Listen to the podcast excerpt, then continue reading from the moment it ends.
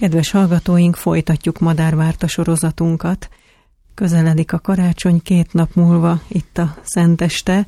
Ma egy olyan madarat választottunk, Csörgő Tibor biológus egyetemi oktató javaslatára, ami olyan, mint egy karácsonyfa dísz. Szeretettel köszöntlek, Tibor. Köszönöm a meghívást.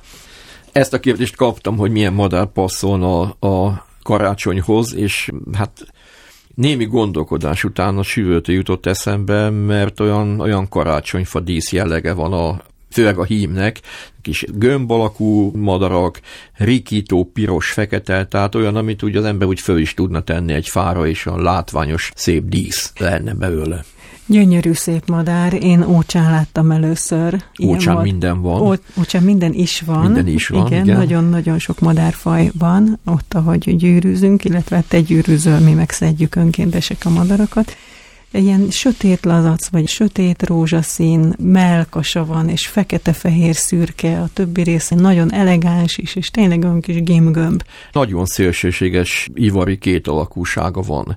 Az elején, ahogy kezdtük, hogy fekete, meg piros, te mindenféle sötét rózsaszint, meg nem tudom, miket jó, mondasz, nem, de hát tényleg. egy nőkkel a színekről én nem szoktam vitatkozni, nekem az piros. Nagyon látványosan piros szerintem.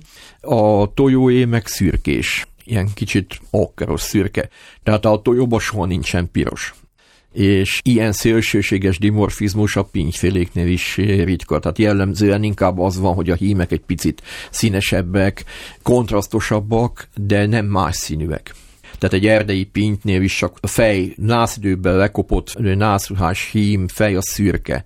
Hogy egyébként a madár ugyanúgy zöld a farcsékja, ugyanúgy fehér szárny tükre van. Tehát az ivarok nagyon hasonlóak, csak árnyalatban különböznek. Itt a kettő az teljesen más érzékeny madár, nem? Gyorsan el kell őt utána engedni. Ideges típus? Szerintem pont az jön erről, hogy ő nagyon nem ideges típus. Tehát olyan, mint akit megövetne operálni menet közben. Úgy megfogja az ember, néz, gyönyörű, szép, fényes gomb szemei vannak, vaskos, de rövid kis csőre, olyan kis gömb alakú, olyan kézbe illő, olyan nagyon jó kis madár. Hát nyilván szorongatni őt se kell, mint ahogy a többieket se, de nem mondanám, hogy érzékenyebb, mint bármelyik másik.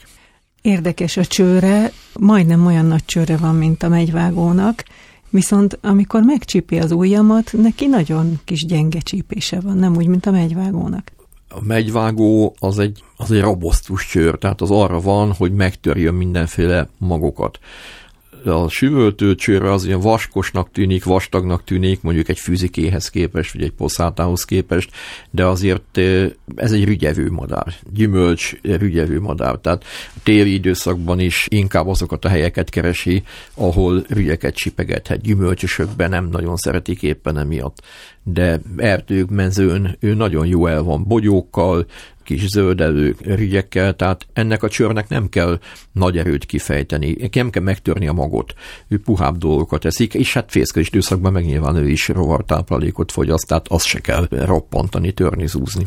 Milyen a hangja? Hát nem vagyok jó hangutázó, de majd bejátszátok. De bejátszuk, igen. Nagyon kellemes kis lágy puha hangja van. Én nagyon kedvelem, az őszhöz hozzátartozik, nagyon, nagyon jó érzés az, amikor az ember az első süvöltőket meghallja, és akkor na, ősz van.